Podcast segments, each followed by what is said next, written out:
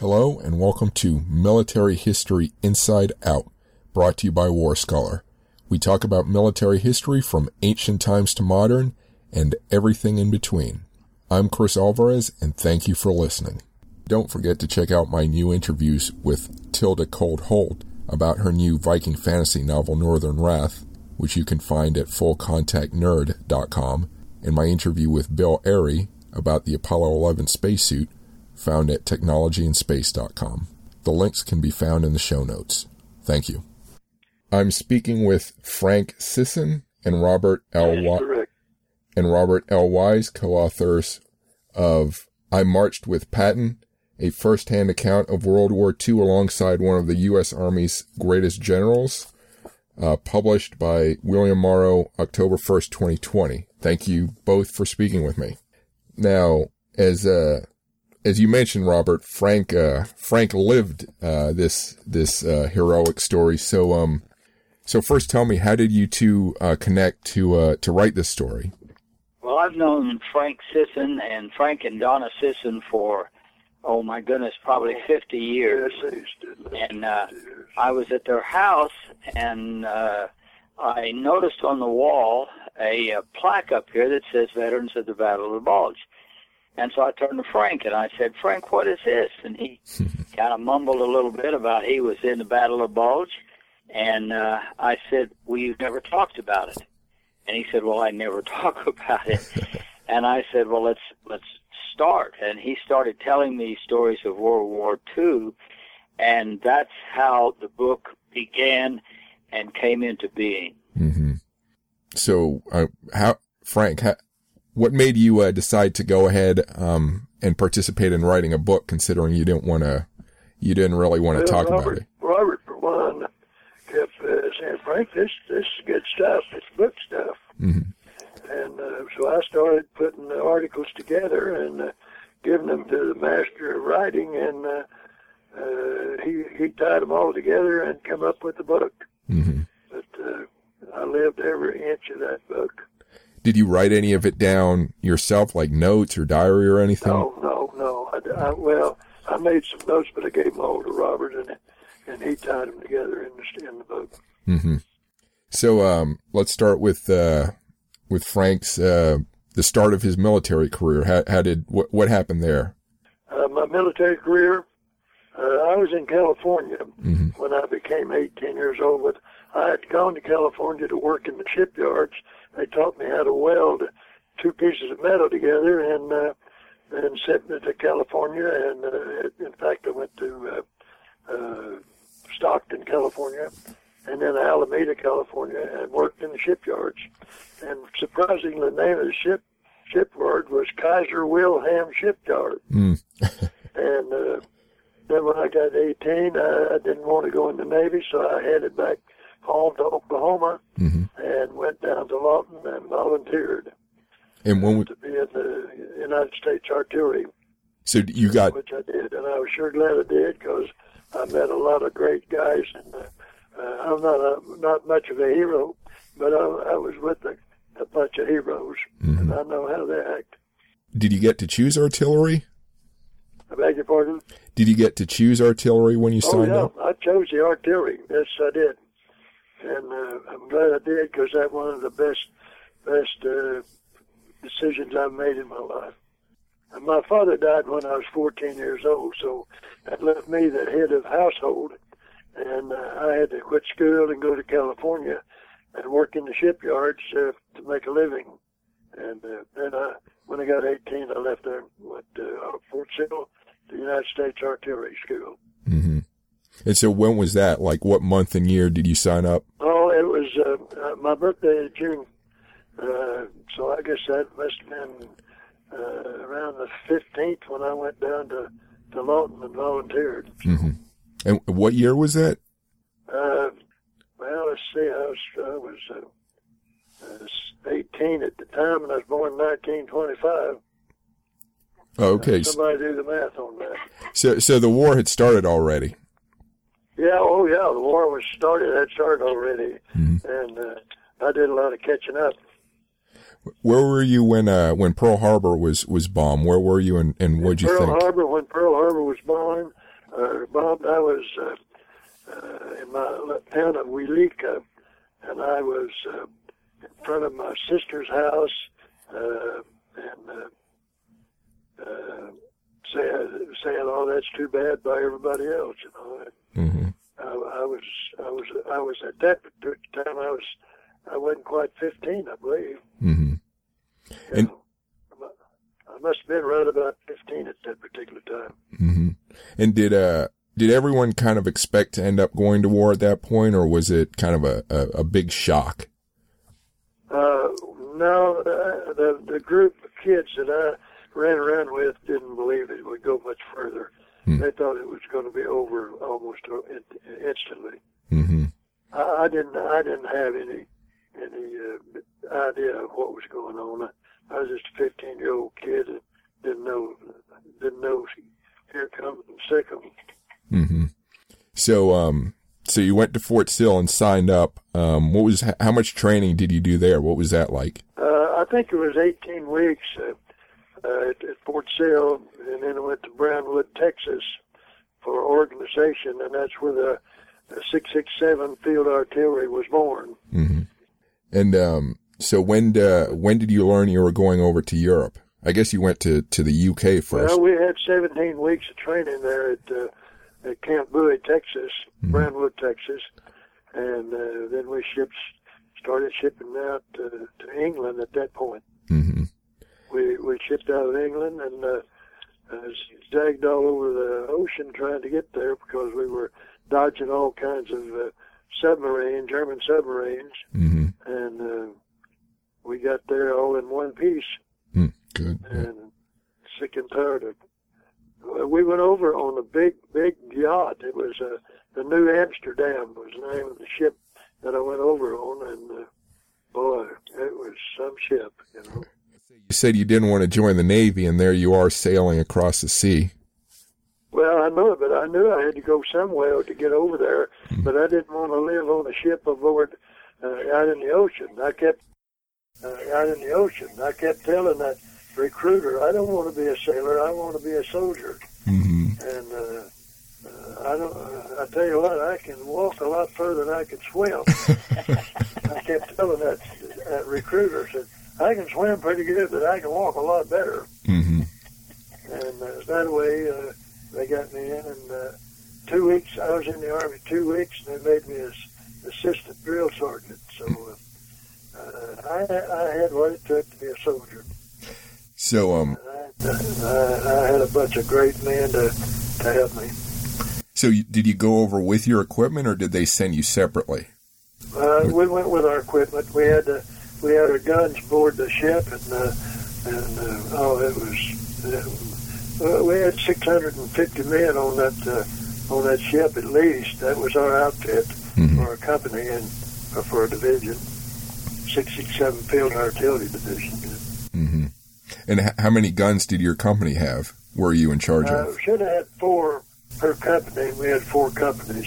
Mm-hmm. So, uh, sixteen. Okay. And, yeah. and did you know every, like, did you work every part of being field artillery, or was there a specific no, no, job? No, we were specialized. Mm-hmm. Uh, I, I had uh, five uh, soldiers with me, and it, our job was to keep the uh, telephone communications using wire communication, have everybody to know up to date what was going on. Mm-hmm. And uh, boy, that was some job because half the time we were, you could look across the line and see the enemy mm-hmm. doing the same thing we were doing. and, uh, it was a very, very dangerous job because we worried about snipers and, mm-hmm. and that sort of stuff. That that foreign, uh, close, that, uh, in as much as we were that close to the enemy. And uh, we would put uh, an observation point in a high place, high area in the camp.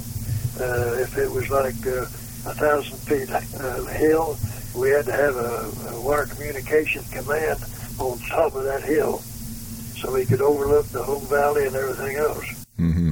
And uh, we had to do it in a hurry. How did you, uh, were you excited, anxious? Uh, how nervous were you when you got, when you guys finally reached, um, I guess you went to the U K first, right? Yeah, I was nervous because uh, I'd never been out of the state of Oklahoma except when I went to California to work in the shipyards. Mm-hmm. And now here I am on, on a big luxury liner in the ocean, dodging the uh, uh, German yeah. submarines. And yeah, I was I was scared to death, just like all the other kids. Mm-hmm. But we went over there as kids, but we come back men. Mm-hmm. Yeah, you went through it. I'm speaking with Frank Sisson and Robert L. Wise about I Marched with Patton. You can find more information about the book at the William Morrow website. If you like this podcast, Military History Inside Out, so far, please subscribe to it and rate it if you can. If you want more military history ranging from the ancient to the modern, please visit war scholar dot org or military history podcast dot com to sign up for my weekly newsletter and keep up with my latest posts. You can also find written interviews and my social media links there. You can find the links to my other podcasts at full contact nerd dot com and technology and space dot com. And now back to the podcast. So did you, um, so I guess on, on D-Day, did you participate in D-Day then? Uh, no, that was just a little bit ahead of me. Mm-hmm. Okay. Uh, no, I, I landed in Saint-Lô, France, when we uh, we we landed in in uh, England, mm-hmm. uh, and then they transferred us, and we went down to Saint-Lô, France, and and uh, that place was a bombed-out wreck. We didn't hardly had a place to sleep, so mm-hmm. the whole town was tore up. So, but that's that's where we got into the battle at, at Saint-Lô, France. Frank, tell tell them about what happened uh, with the family that you stayed with, and what had happened to their family across the street, oh, okay. what the Germans uh, had done. Well, we, uh, as a as a non-commissioned officer, I had the authority to commandeer quarters for my men, of which I had five men, and myself, made, uh, no, I had six, six, and mine made seven. So mm-hmm. uh, we found this little cottage, and uh, uh, the people received us as if we were kings, or we were something like uh, the Roman warriors or something. They they treated us with, uh, like royalty. Mm-hmm. And uh, we stayed at, at this little house, and, and we told the lady there, the grandmother, we told her, you can you can uh, uh, keep your quarters as they are, and your kitchen privileges are just as they always been. Mm-hmm. And we're just going to be in the way here for you a couple of days, and then we'll go forward to another position. And uh, I, and while we were talking, she said, I'd like to update you on my my life here with uh, my husband. Uh, my son lived across the street from me, and he had he and his wife had two children, a girl and a little boy. And uh, the Nazis moved into, and they took over everything. And the little four-year-old boy called this one guy a dirty Nazi. Mm. And uh, she was telling this story, and uh, this little boy called this soldier a dirty Nazi. Well, he pulled out his pistol and shot the little boy in the head. Mm. And the little girl heard the shot and heard the scream from the little boy, and she ran over there to hug the little boy, and the soldier pulled out his pistol again and shot the little girl. Wow. And uh, the father ran out to, to see what was going on, and the, uh, the officer shot him, and also the mother when she ran out. So they wiped out that whole family. Oh. Mother and dad, but no, no grandchildren. Um, did that guy, like, did you guys get, did that make you angrier and more, more? Yeah, more... it did. It, it made us realize that we were, we were up against people that uh, were really mean people. Mm-hmm. And uh, the longer we were there and the more witnesses uh, I had with the people and the soldiers, the more I realized that the Nazis were really, really Satan personified. Did did you or any of the guys speak any French or German to get by there, or was it all English? Well, I, I, I didn't get that. I didn't. I didn't. I didn't. I, I had a little problem sometimes with my hearing. But oh, I, I didn't hear what you said, sir. Sure. So, did you or any of the other guys know any German or French, or did you just try to speak in English with, with the locals? No, we we uh, uh, everybody had learned learned a little bit of, of uh, French, German, Uh, and I couldn't learn any French at all because I didn't like the language. but uh, but uh, I could speak uh, enough German to get by. Mm-hmm. And what, what would be half English and half German. And uh, But uh, we did pretty good. Mm-hmm. And uh, some of us learned, learned the language a lot quicker. But uh, uh, I kind of re- relied on my old English. I, I could talk my way out about anything. Yeah. So I guess you got along with the French people, though. It sounds like. Oh you... yeah, we got along with the c- civilians. Uh, like I said, they, they treated us like kings. Mm-hmm. We, we, they thought we were conquering heroes, and we kept telling them we're not conquerors, we're liberators. Mm-hmm. We're just here to see that you get a square deal. Mm-hmm. We want to liberate you from the Germans or, or from the Nazis. Mm-hmm. We never, we never. had a bad word for the German people, mm-hmm. but it was the Nazis that we we were there to defend them against. Mm-hmm. So, at what point, uh, you know, the title is "You Marched with Patton." At what point did you hook up with uh, with Patton's? Uh, I was in the Ard- in the Ardennes Forest, mm-hmm. and uh, uh, my men were laying in some wire that a tank had come through and tore up the wire, and. Uh, uh, We were. Uh, I was directing traffic while they were fixing the wires, and uh, one of my, my one of my uh, men came over to me and said, "There's a there's a staff car coming down the hill over here." So I looked, and it was a uh, had flags on the front fenders, which means that uh, their gen- generals are better, mm-hmm. and uh, uh, they got down close, and I could see Eisenhower. Then I saw. Uh, uh, President or uh, uh, uh, uh, Brad, uh, Omar Bradley. Bradley, Bradley, yeah, Bradley. Mm-hmm. And then uh, uh, Patton. Patton came in the last, mm-hmm. and I, well, I jumped. I gave them my rifle salute, and they all smiled and gave me a big, and they gave me a salute, which is not necessary, you know. Mm-hmm. But they did and made me feel real good. Mm-hmm. That, uh, as soon as they left and got down the hill a little ways, the artillery started coming in, mm. uh, knocking the top out of trees, and everybody was diving for security and, and safety, and I dived under an old bombed-out Tiger tank. Mm-hmm. Uh, and those are big, big Tiger tanks. They're huge. Mm-hmm. And I was working my way to the center of the tank. When I bumped heads with something, I looked up, and it was a kid I had gone to school with mm. back in Wileka, Oklahoma. And we hugged each other, and, and uh, I hate to say it, but we cried a little bit. Mm-hmm. Hey, no, it's you, you meet a friend of yours in a tough situation. That's good. You know, that's good. Uh, re- repeat. Oh, I just said it's good to see a, a friend, an old friend, in a in a tough situation. It always feels good, I think. Yeah. Okay. Yeah. No, okay.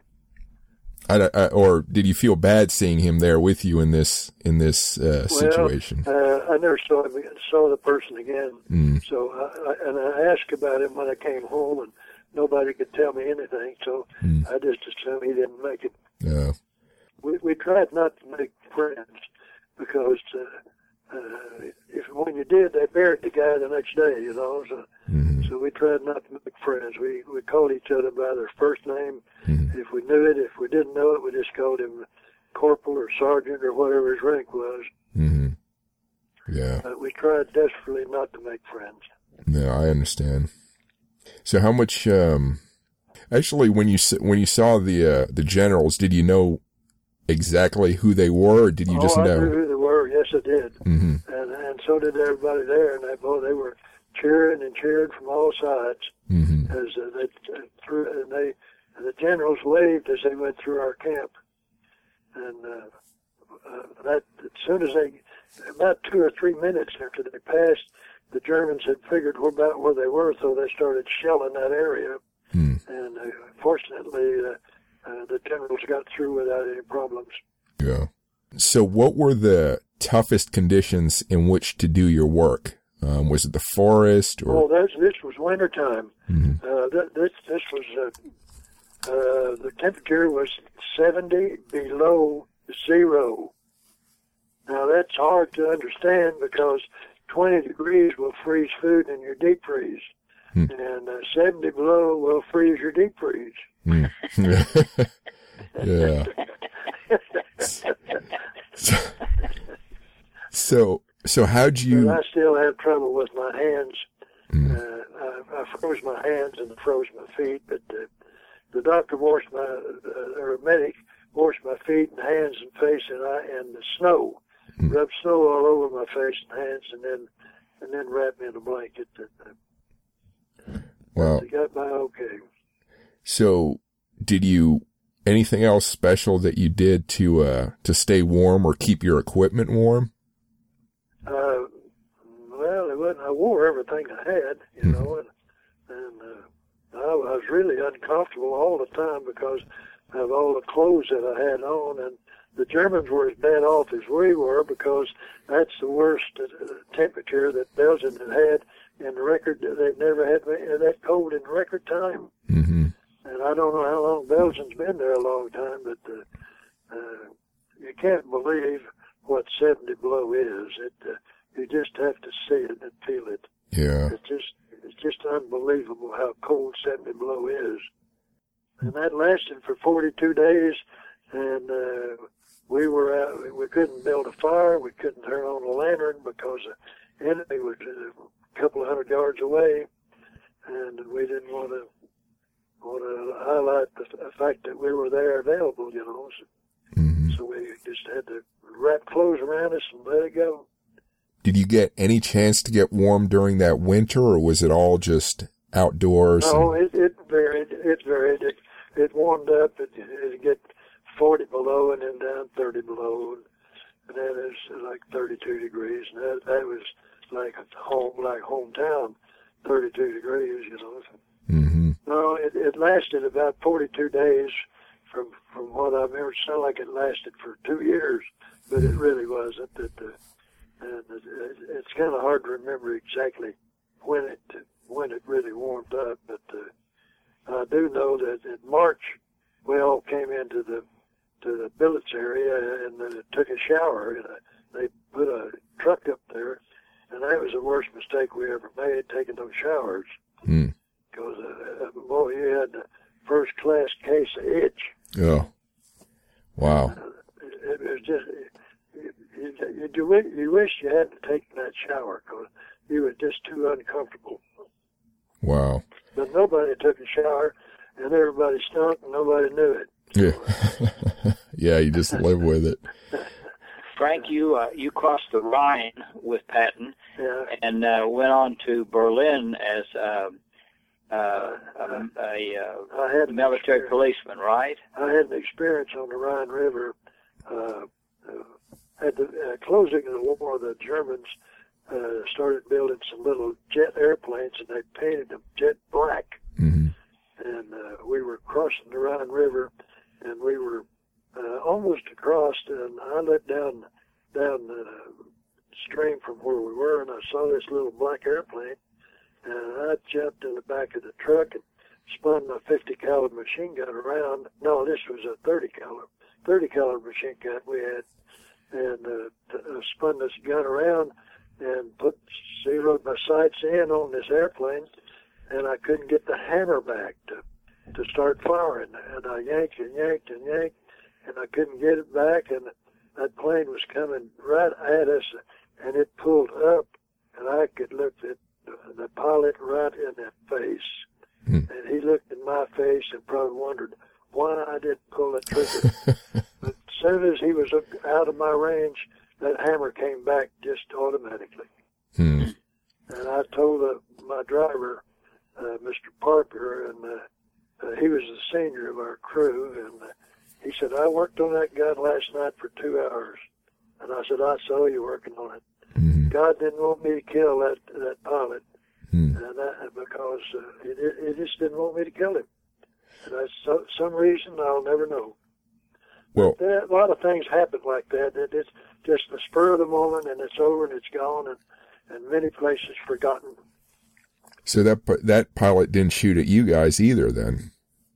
Uh, pardon? So it sounds like the pilot didn't do any shooting either, or bombing. No, yeah, he was shooting, but he stopped. Oh. When his mate started coming up that bank, where where our, our truck was, mm-hmm. he stopped shooting. Hmm. And uh, then uh, when I couldn't couldn't pull the trigger on him, he just kept going. He would, and he was he was gone. Never come back. So how did uh, how did you get across the Rhine? Was it in this truck, or or how did you get in a, in a three quarter ton truck? Mm-hmm. And my men run along in the front of it, and I sat beside the driver, and uh, that's the reason that I was I was there when I needed they needed me, and I couldn't get the gun to fire. So uh, probably a good thing. I don't know. That young man flying that plane. I, uh, But he was a Nazi. Mm-hmm. He wasn't just a German. He was a Nazi. Right. So well, Frank was a military uh, policeman in Berlin uh, before the city was officially divided up. Mm-hmm. Had to contend with the Russians. Oh, uh, yeah. And the Russians gave us more trouble than anybody. Mm-hmm. Oh, right. uh, the ordinary, uh, or the dumbest G I could be a general in the Russian army. They were that bad. No kidding. You know, Fuzzy Smith, the, the, the, the out-of-shape soldier, American soldier, mm-hmm. could be a general in ninety days in the in the Russian army. Hmm. What, what? Well, they just pulled those off the planes and they gave them a gun and said, "Here, shoot. If you don't, if you don't shoot, give it to your friend. And whenever they shoot you, he'll get the gun." So they didn't have ammunition or the rifles. They had two men to a gun. Mm-hmm. In many places. Yeah, I'm sorry. Uh, okay. Your, your ball. No, no, no problem. No. Um, did you, tr- did you try to be friendly with the Russians? What were they like to, to deal with? No, you couldn't be friendly with them. They, they, they were heathens. They, they, they were, they were worse than the Nazis. Hmm. Wow. I mean, they were just dumb hawks. Mm-hmm. You can't believe how dumb the ordinary Russian soldier was. I was a sergeant in the military police, and I was a detective mm-hmm. uh, for the for the United States Army, and they brought a, a, colonel, or a general in, mm-hmm. and he was intoxicated, and so was his driver. Mm-hmm. Well, we put the driver in the in the, in the jailhouse, and we set the general down in a nice uh, chair and give him something to look at, and uh, try to be nice to him, because you can't disarm a an officer unless he's in for a felon, mm. and this man was just just drunk is all. Mm-hmm. But uh, he he didn't like the way we were treating him, so he grabbed a, a file cabinet file and started beating the clerk over the head with it. Oh wow! And I slung the the general around and shoved him down, a, and he backed up against a brick wall. And I thank God for brick walls, because I knew I was going to have to draw my pistol. Well, I, I was going to come, but he was too far away, and I couldn't get to him. And he, lo and behold, he started pulling that little old pistol. He had like a little thirty-eight and a, and a wore-out scabbard. Mm-hmm. And uh, I said, "What am I going to do? I cannot kill that. I can't kill that general in this headquarters. Not in M P headquarters. Everybody in my hometown is going to know about this. What am I going to do? What am I?" And your mind can do great, great things if you just turn it, turn it loose and let it go. Mm-hmm. And it said, "Okay, shoot between his legs." And if he still insists on coming on up with that gun, shoot him between the eyes. Well, he he threw that gun when I shot between his legs. He threw that old beat-up pistol into the air and started hollering, "Niet, niet, niet, niet," which means no in, in Russian. Mm-hmm. And, uh, uh, whew. Yeah. But anyhow, uh, well, I lost my, my thought pattern here, but anyhow, uh, uh, I took the gun away from him, and I called the, the warden downstairs, and he came up, and I told him, I said, "Put this trash in the in the doghouse down there, and, and we'll call these people to come get him, come and get him." And mm-hmm. so when he came up, he led this guy out of that puddle of water he was standing in and took him downstairs and slammed him in the slammer. And uh, that, that's the last I ever heard of that. Yeah. Did oh, but, but my commanding officer, that was very funny. The commanding officer was a lieutenant, and he ran over to me and started hugging me. And I said, "Wow, I don't get hugged by the big boss either very often." And he said, well, Frank, you did the exact right thing. If you'd have killed that general, you wouldn't have got to go home for a year. Hmm. Wow. They'd have kept you over here on purpose for a year. Yeah. And I thought, that, well, if I'd have had if I'd have had George Patton with me, he'd have shot all of them. Yeah. so, so did you uh, did you get to see Patton again at any point? Um, uh, yeah. Uh, uh, let's see. Uh, you, didn't you hear him give one of his speeches? It was a lot of. Oh yeah, I've heard him. Yeah, I heard him give a speech to a bunch of ladies, mm-hmm. uh, and uh, he was using the profanity that I had never heard. You know? Wow. Yeah, George had a had a bad mouth. Uh, he just said what he thought, and uh, if there's happened to be somebody there to take a offense to it, he just nodded his head and smiled, you know. Hmm. But uh, he was a good, he was the best general I ever saw. Hmm. Actually, one of my... The only thing he needed to do was control his tongue. Other than that, he was a great, great man. You didn't... Uh... Did you ever, a good friend of mine said her grandfather was his, his driver during the war. You, you didn't know the, his driver at all, did you? Or no? Uh, driver? Yeah. His driver? Well, my, uh, I had a three quarter pound truck, mm-hmm. a three quarter ton truck, and uh, I had a driver taking care of that for me. Mm-hmm. He was a, uh, he was about uh, ten years older than I was. Mm-hmm. And so uh, he kind of treated me like a little boy. Oh, really? For a little while, till he found out I was a man. Hmm. You know? Yeah.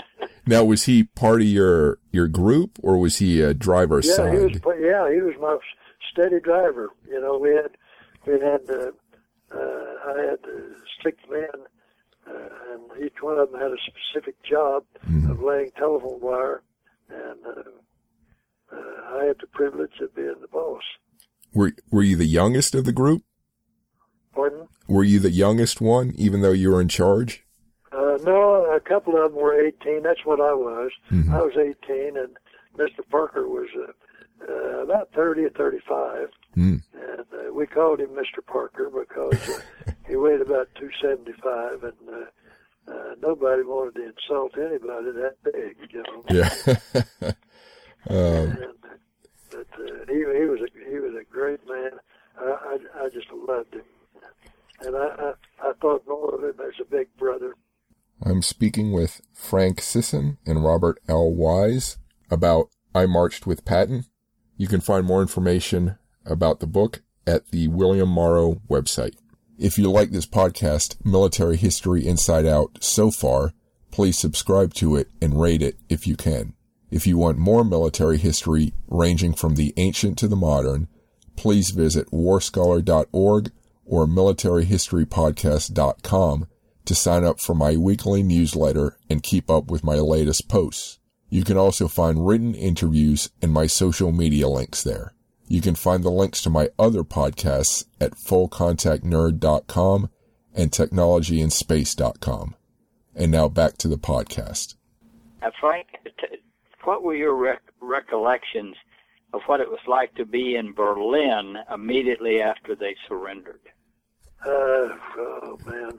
Well, we sat outside of Berlin for about two weeks, I guess, waiting for the Russians to capture the town. Hmm. And uh, they, they didn't know hello from goodbye, you know.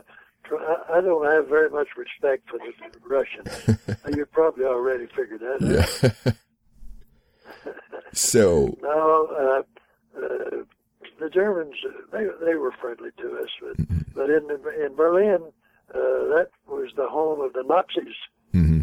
and uh, you, you had to you had to make believers out of them before you could get along with them, you know. But uh, mm-hmm. uh, we did. But the Ger- Russian, like I said, the Russians caused more trouble than the Germans mm-hmm. uh, ever did. There's a there's a part of your book about Dachau. Did you um? Dachau. Yeah. No, I didn't. I didn't. I, didn't, I stayed away from that. Okay. You didn't. Um. You didn't have to deal with anything like that. No, I, I didn't.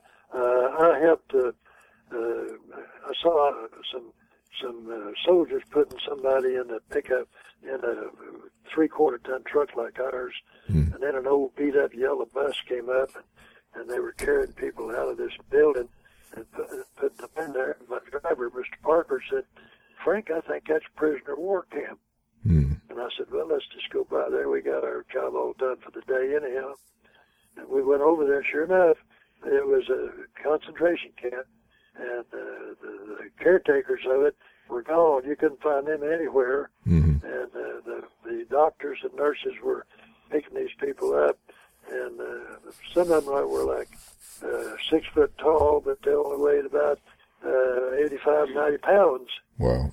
They had just, just, just lost all their weight, and they looked like just so pitiful, and they were desperate to, to hug us and kiss, and fall down and kiss our feet, mm-hmm. and that sort of stuff. They they were they were just out of their head, mm-hmm. you know. And what what nationality were they? They were Jewish Jewish uh, nationalities. They were Jewish prisoners of war. Oh wow! Um, so how did you end up becoming a a police officer after doing? Uh, the war was over, and I, I needed about. Oh, six or eight months, I think. I needed that so uh, for a rotation to go home mm-hmm. after the war.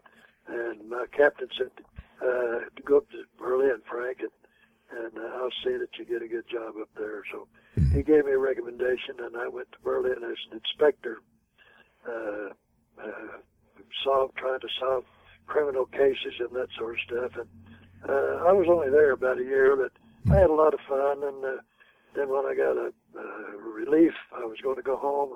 They uh, gave me a young man to train, and I had a lot of fun. I had a kid with him because he was a non-combat soldier, mm-hmm. and uh, if we had anything that was really nasty to handle, I'd like to try. I tried to get him to handle it mm-hmm. so he could get some real good experience, you know. And, mm-hmm. and once our uh, Russian uh, truck ran over a female. Uh, she was in the street, she jumped on the curb and fell backwards, and that truck's tire decapitated her. Oh. And uh, they called us, and we went out there, and as usual, they had already moved the body and everything, so we didn't have any evidence on them at all. Mm-hmm. And uh, we were going to put them in the, in the ambulance, uh, uh, so it was to take them to the morgue, mm-hmm. and... Uh, I, I, I picked up the foot end of that uh, gurney and told the kid to get the front end where the esophagus was hanging out of that woman, and he ran to the curb and threw it up. Mm-hmm. They'd come back, and I said, "Pick it up. We got to get out of here." Yeah. He picked it up again, got it off the ground, and ran to the curb and threw it up again. And after about the third throw up, I turned it over to the to the uh, German uh, medics, and the, they loaded the lady up and took her out. And I, while we were in that uh, area, uh, I, I, I told my boy Friday, "You get the papers all filled out. I'm going to look over this morgue." And I was looking over the morgue, and I didn't like what I was seeing because uh, there was one cart in there that was covered up with a white nap- napkin of some kind, and it was loaded with stakes. And as an old war combat soldier, I know the difference between a piece of meat and a piece of human. Mm-hmm. And all that on that tray was human. And I went back to the office, and I told my boss, I said, "I didn't fill out that form totally. I wanted to talk to you first." And I said, that uh, morgue had a tray of, uh, of uh, human flesh, steaks on a tray. Wow. He said, "You did right, Frank. Don't say nothing about it. I'll take care of it."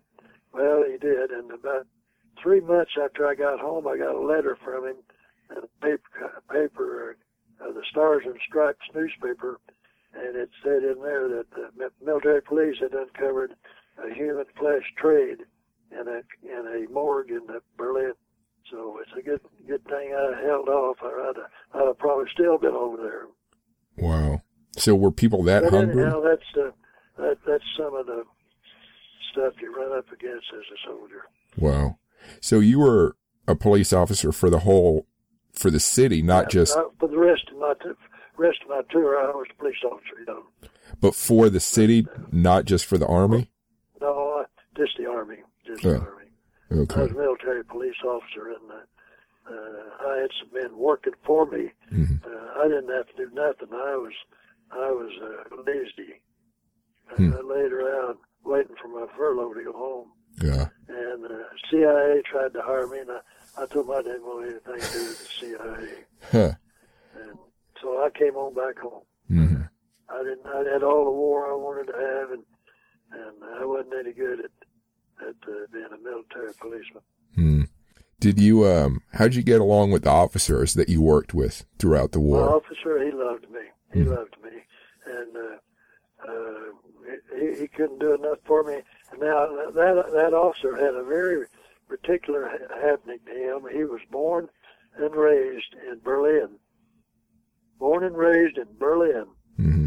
And he got a visa to the United States and became a citizen and joined the United States Army. Mm. And when they needed someone to take care of uh, Berlin there, uh, right after the war, they sent him over there. Mm-hmm. And he was a he was a lieutenant, but he was waiting for his uh, uh, captain's stripes. And uh, uh, oh, he, he he was a fine gentleman. I, I enjoyed working with him. Mm, that's good. But uh, he was not a combat soldier. Mm-hmm. Did you, um, I know, I know it was obviously a rough time, but do you recall any, uh, any good, good, uh, good times you had when you were over there? Uh, good times? Yeah. Did you say good times? Yeah. Did you have? Well, yeah, yeah. When, when I could hear the guns, uh, guns a banging and, and the, all of the noise that was going on in the battle, that was my good times. Hmm. I knew everything was working right. Mm-hmm. Oh, I see. Uh, and like back when the weather was seventy below zero, uh, I'd get a pillow and a blanket, and I'd go right over to the loudest gun, and I'd throw that blanket down, and I'd lay down and take a nap. I'd tell that gunner, if that phone rings, you wake me up. Mm-hmm. And uh, he said, the only way I can wake you up is hit you with a club, I think. That's the way it was. You know, you you took it when you when it was offered, you took it. Mm-hmm. And uh, I kept warm, laying up close to that gun because they kept them red hot. Oh wow! So they could put seven, seven or eight rounds of ammunition in the air before that first one hit the ground. Mm-hmm. So when you were a police officer, did you investigate uh, a bunch uh, of cases? No, I, I, I had people doing that. I, I didn't. Uh, I, I, no, I was just the boss. Oh, okay. I, I didn't. I didn't do anything. I was the boss. Mm-hmm. That sounds. That's pretty good. Did you yeah. Did you like Berlin at all?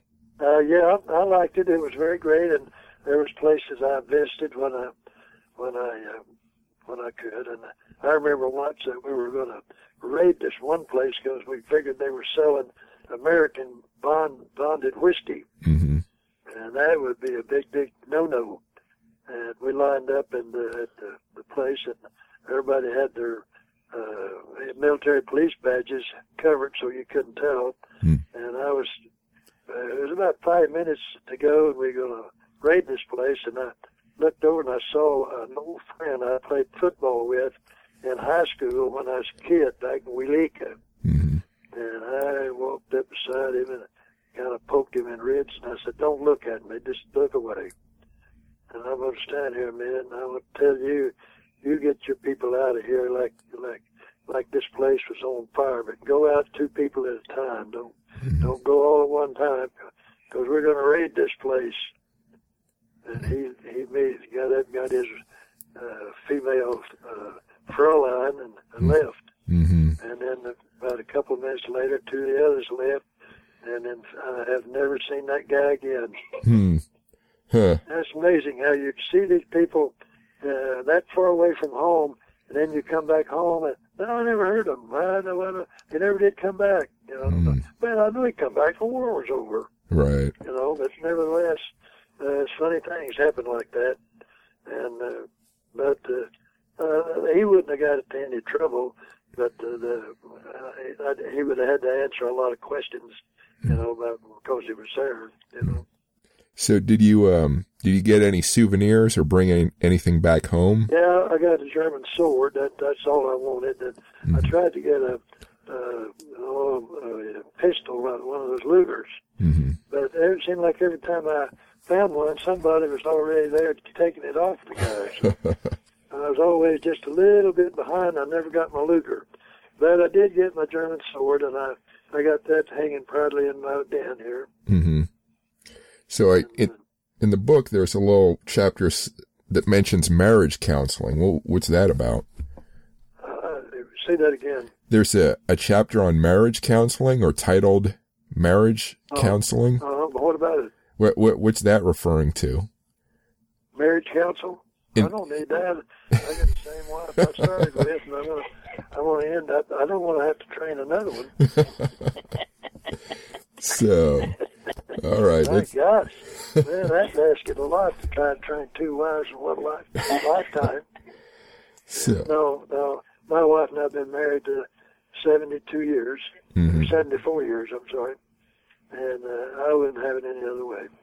We we thank you so much for interviewing us, for mm-hmm. interviewing Frank, and we we we hope that the story of this book, I Marched with Patton, mm-hmm. uh, can can get out, because as I was writing it and experiencing it, it mm-hmm. really touched me deeply, mm-hmm. and I think there's a lot of people today who have forgotten how difficult and yet how important the contribution of the American soldier was in World War Two, mm-hmm.